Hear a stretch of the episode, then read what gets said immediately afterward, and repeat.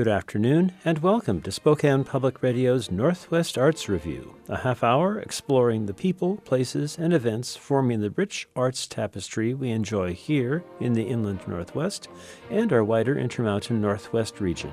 I'm Jim Tevenin, pleased to be your guide on this journey. We're all about music on this week's Northwest Arts Review. The Spokane Symphony's Mateusz Wolski drops by to share insights learned during the pandemic year. Andrea Olson fills us in on the Spokane Valley Summer Theater's upcoming in person events, and we'll meet Bozeman Symphony Orchestra composer in residence Scott Lee. We've also got music from our studio, one of the student performances recently recorded, and classical era sounds from the Spokane Symphony's online spring series, beginning with this Mozart. That's all ahead on Northwest Arts Review.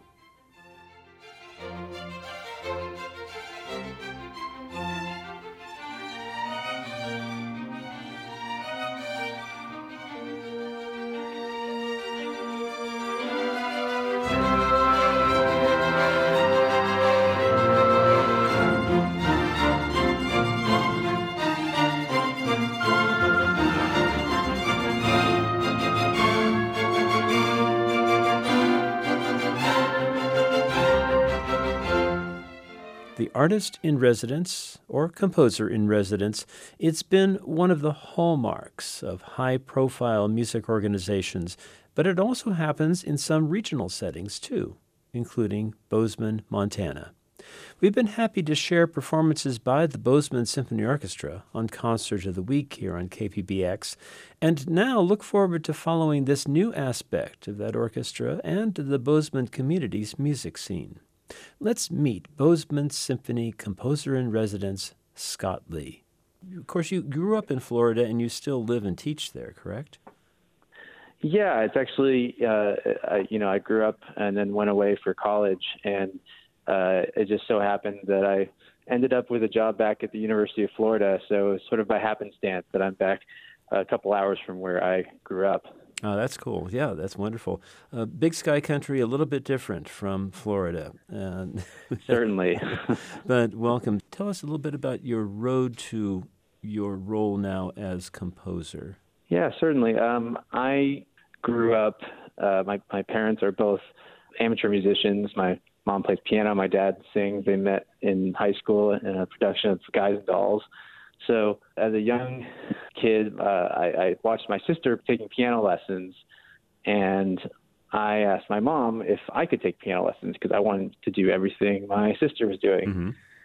I was, I don't know, maybe three or four at this time, and my mom said, "Well, you can uh, start taking piano uh, once you learn how to read." so I had to. Uh, I started taking piano when I was about 5 mm-hmm. and I think it was around middle school where I have this particular memory of going to a talent show and watching someone get up and play something on the piano that they had written themselves. Hmm.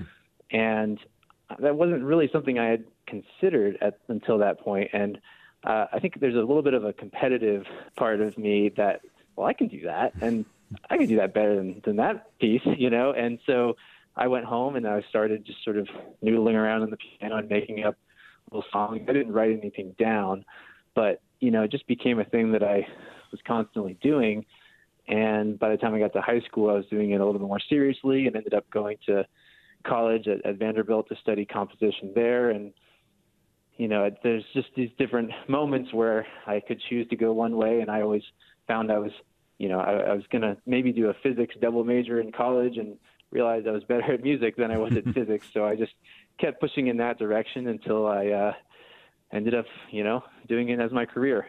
Are there any major influences that you can cite, either in terms of uh, composers uh, or musical artists from other genres, or even teachers along the way who have really, you think, played a key role in steering you toward where you are today?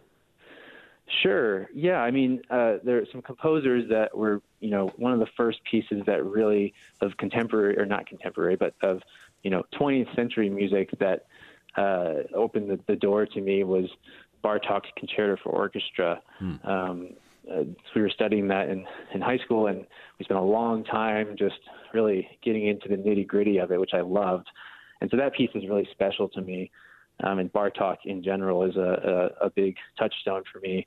Um, there's another composer, Thomas Adès, who's a British composer, who mm-hmm. I heard a piece of his when I was in high school, maybe that uh, called Asyla. And The third movement is supposed to sort of represent a dance club gone wrong situation with mm-hmm. thumping sort of bass four on the floor and but in full orchestra and sort of psychedelic nature. So that had a big impression on me too. But other groups like uh, there's a jazz trio called uh, the Bad Plus, who I was a big fan of, who sort of did covers of Nirvana songs as well as Ligeti, and so they had this sort of very uh, Catholic taste in, in all sorts of genres of mm-hmm. music. Mm-hmm. And so I sort of took that to heart, and that's what I really try to do is, is sort of incorporate a little bit of everything from my experience and the music that I love. So, well, you know, certainly I've had plenty of teachers along the way who've, uh, you know, I can my, my all my undergraduate teachers who really were mentors to me, and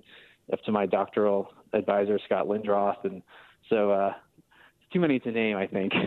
well, sure, but that gives us a picture and a nice way to transition to the next thing, because I think that Catholicity or that uh, eclectic nature of the music that you listened to and were influenced by and probably still love to this day really does inform your compositional output.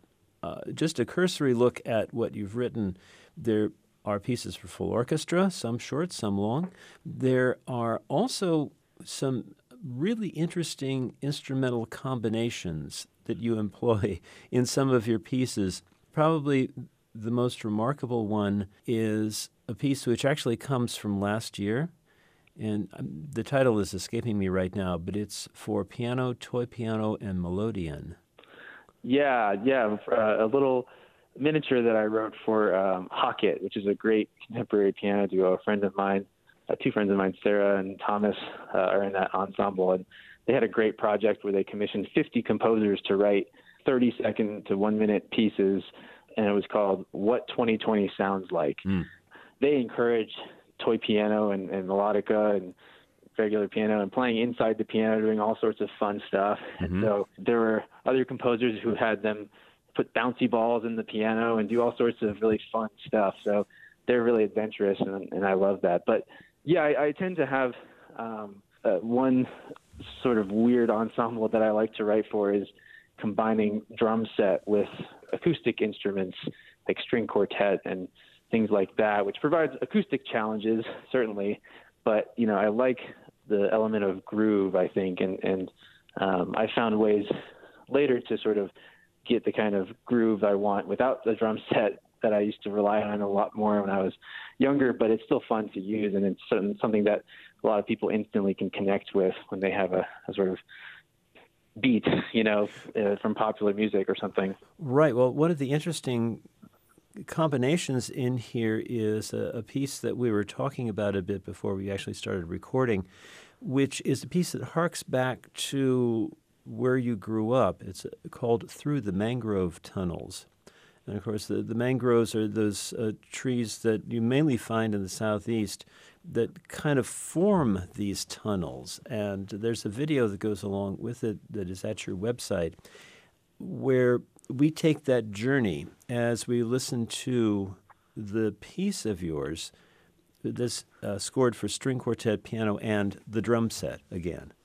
Yeah, that was a, a big piece of mine. It was a, an album that I released in November, and it, it was a personal piece, and it explored uh, a nature preserve that I grew up going to in St. Pete, Florida, called Weeden Island, and it has this amazing history of being an important uh, Native American gathering place, being supposedly a place where uh, Spanish conquistadors landed, uh, and then in the 20th century there was a lot of land speculation, and there were speakeasies on the island and shootouts between bootleggers. Eventually, a uh, movie studio was built on the island and made three terrible movies. Buster Keaton was involved before he got shut down for not paying taxes by the government. Then uh, an airport was built on the island, and the first commercial flight in the United States happened between uh, Tampa and St. Pete. And now you go and it's a nature preserve, and you would have no idea that there's this very rich history of human activity there, except for a sort of line of the runway you can still see in the sand, or a dugout canoe from the native population that, that once lived there. And so, but it's become overgrown with mangroves. And so the piece, each movement is either one story of this history that I try to tell in music, or a, a personal memory of mine from growing up there. And so uh, it's sort of just about this place, about memory, home. I think it's a it's an exciting and, and strange uh, portrait of this this place. Here's a bit of Scott Lee's music from the opening movement of the piece we discussed, Through the Mangrove Tunnels.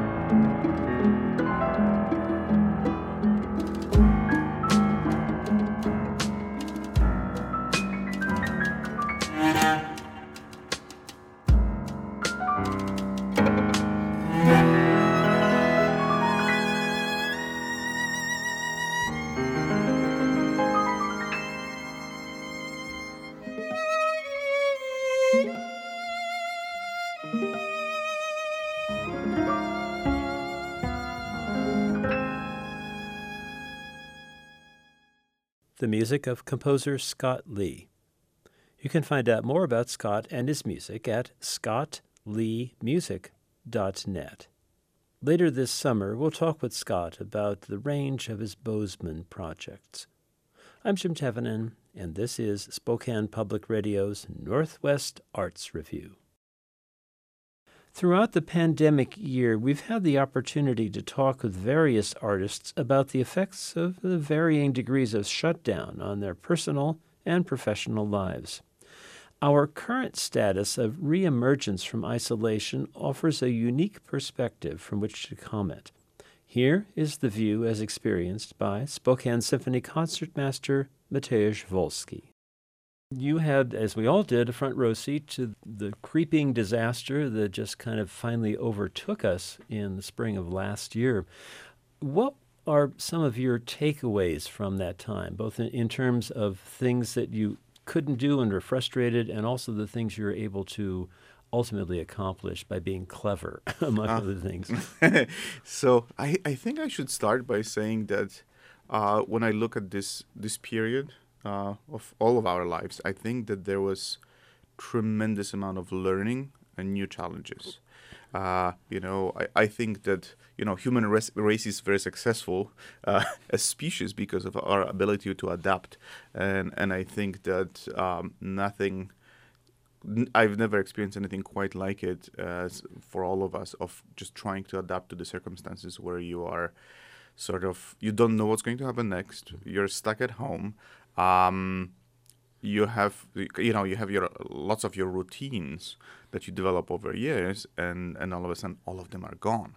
So what do you do? I mean few few revelations i had i i had no idea how much of a kind of uh, adrenaline junkie i was by simply performing every weekend. You know you get that preparation and you get the dopamine hit when you, you do a performance and all of a sudden you take it away. So, you know, so I walk antsy around the house and my wife is like, what is, what's wrong with you? and I'm like, you know, I have this, all this energy that I normally get to get out. And, and, and here we, we're just, you know, we're not performing. We're sitting at home. And, um, so yeah, so what, what do you do next? Um, so I think that's, that was one of the, the big revelations to me. And then, of course, the rest if, uh, uh, is is just trying to figure out okay, uh, you know, part of big part of my life is is performance, but the other part of my life is is, is trying to share the knowledge that I acquire over years of how to play this little wooden box with the four strings attached to it. Yeah, before we get into that, which is kind of key to what we're going to be uh, mainly about today, which is these uh, performances by our young musicians, how long were you without performance? So I think um, our last performance with the Spokane Symphony was in April or so, thereabout. Or no, actually, we went before into that, before yeah. that March uh, because no, we went into a lockdown in April, Mm-hmm. um, and then actually I was one of the first musicians to do uh, performance with Archie Chan. We Mm-hmm. did record a little kind of like a mini recital for a gala in December. So first time actually I played the music with a live person was uh, was there. Well, and also we did a uh, little project for. Um, uh, the KSPS uh, TV station. Uh, I also, you know, it was just the two of us. Um, at this point, the you felt, you know, you walk into a studio and you count how many people are there. You know, I'm collaborating. We are distanced uh, uh, because we don't want to get each other sick And you were masked for that and we are performance, masked. Yeah. And you know, I mean, that that's one of the th- uh, other revelations, so to speak. Uh, uh, what I what I had through this this adventure was that you know we when we play music together with other human beings, um, you know, what are you know how do we get each other cues uh, to stay together? You know, when you when you play a piece of music with another musician, I mean, it's nice if you stay together, and when you add the distance, and you never, you know, back then we didn't know what distance should we be. It should be 20 feet, 15 feet, 10 feet, you know, whatever. whatever. Um, and you have regulations that are changing every day. So you sort of keep it safe. Uh, I I don't know. You know, sometimes we say we play together because we have the sixth sense. Is it the sixth sense, or is the is it that your peripheral vision sees the little bit of emotion, um, you know, inflection of a body, and you sort of when you know somebody, you know when they're going to play the beat, or is it that you somehow register their breathing? Because you know all the good musicians take a breath before they uh, they, they start or uh, before they get into some sort of a climax. All those elements, you put the masks uh, on, and you and you space people far apart, and all of a sudden, yes, I mean, you feel like a fish out of water, and you feel like all your senses have to be dialed in, you know, all your sensitivities, like you know, fifty percent higher to be able to actually accomplish anything. The the recording that you just played um, of us recording Haydn, which was kind of the next chapter, uh, which was fascinating for me and very joyous, was um, you know you don't play you know you don't really practice because you didn't have the shows to put on. So all of a sudden, okay, we're going to have those recording sessions. We are you know when you when you play live performance, uh, you feel that sometimes you can commit crimes of uh, passion, and even if the if the if something didn't come out quite perfect, uh, the energy in the room, you know, you you're trying to play the music for all the right reasons. Now you go into recording sessions and you know that that performance is going to be there forever, played on the radio by by some nice people maybe sometimes. Um, you know, you have this the you know the, the kind of uh, idea that, that you want to be perfect or as perfect as you possibly can be. So you're very self-conscious. But as soon as you're very self-conscious it's impossible to to just let loose and um and play comfortably because you you're limiting sort of your your your, your performance by trying to micromanage that. And then you add the distance uh, to this when you cannot hear your colleagues. So i know um, that all the musical projects i felt that even though we had to contain the recording time when or when you're in the studio or on the Fox stage with each other. We could do only maximum of 45 minutes. That 45 minutes felt like a three-hour performance to me hmm. because the amount of focus that you had to have in order to try to hear what other people are doing, the amount of focus that it takes to don't be self-conscious don't be self-conscious just play the music just mm-hmm. just just forget that there are cameras or or their microphones just get in it and you know and flipping that switch it's a one thing when you have a hall full of people. You play for the audience you feel the energy you walk in you tune the orchestra or something and right away you are in the zone. Now you have to pretend that they are there or maybe they will be there a couple months from now when they're listening to it. A mentally incredible challenge to overcome and you know right now when i'm looking back at my colleagues' performance, as well as my own. But you know, you you worry about yourself, but you also worry how is everybody else going mm-hmm. to do, and and the the musicians of the in the Spokane area, you know, between Archie and all my colleagues on the stage, it, it was unbelievable how amazingly great performances people were delivering in spite of all those insane circumstances. My whole conversation with Mateusz Wolski, available at our website as a From the Studio podcast, includes references to his spring project, the creation of a violin festival, partially to fill the gap left by the cancellation of this year's Music Fest Northwest. Three student participants from that festival came to our studios to perform, and they're playing as part of that same podcast, with each player introduced by Mateusz. Here's a sample of one of those performances from Mozart's G Major Violin Concerto with violinist Elizabeth Stubblefield and pianist Yi-Chun Chen.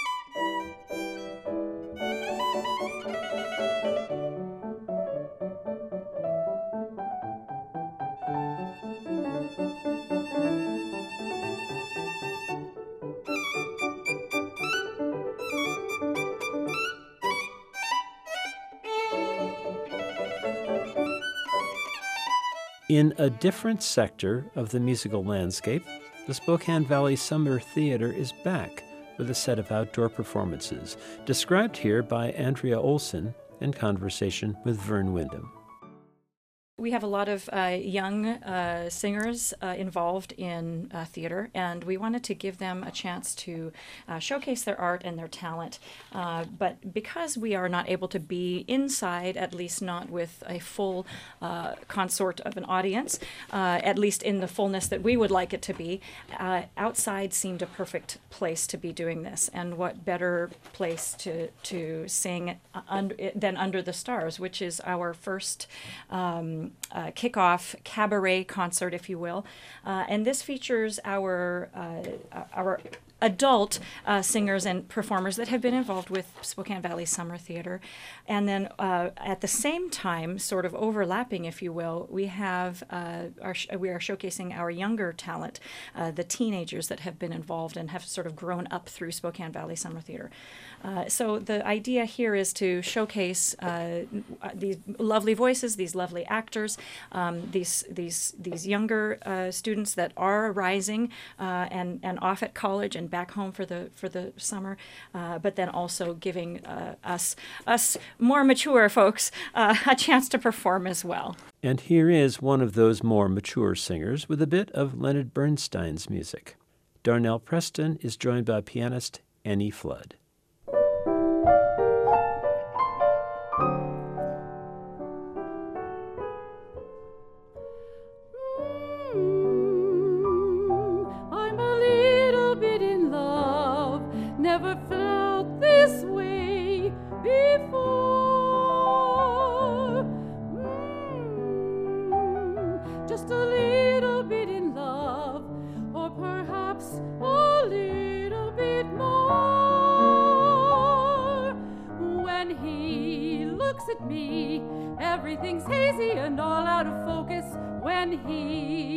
just me.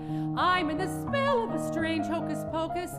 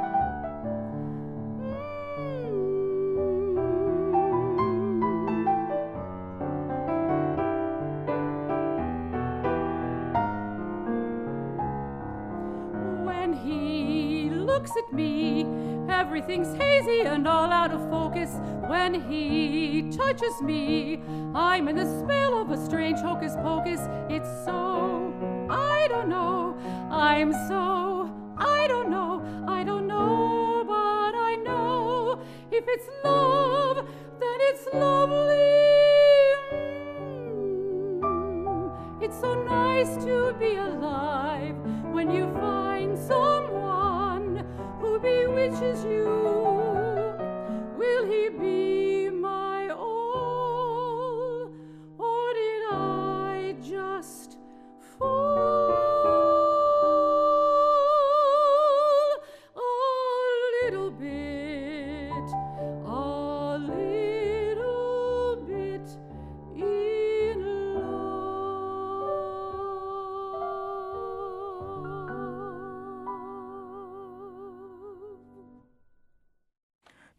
Preston singing a little bit in love, joined by the pianist Annie Flood. There are just some songs that are just right for any occasion, aren't there, Andrea? Yes, absolutely. Yeah, yeah, yeah. yeah, Just yeah, You s- y- and and again, that's a great example of sort of the the, the broad range of, of pieces that will be done for the Under the Stars as well. Um, uh, just a quick little teaser: uh, Patsy Cline will make an appearance, uh, as well as the Dynamos. So you can look forward to that. Uh, but of course, we're delighted that Darnell uh, will be with us as well. Full information about these offerings is at svsummertheater.org. Thanks for listening to Northwest Arts Review. I'm Jim Tevenin.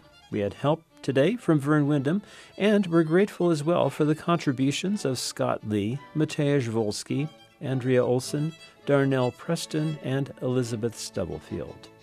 Taking us out, members of the Spokane Symphony with the finale of Joseph Haydn's Sixth Symphony. Please join us again next week for another Northwest Arts Review on Spokane Public Radio.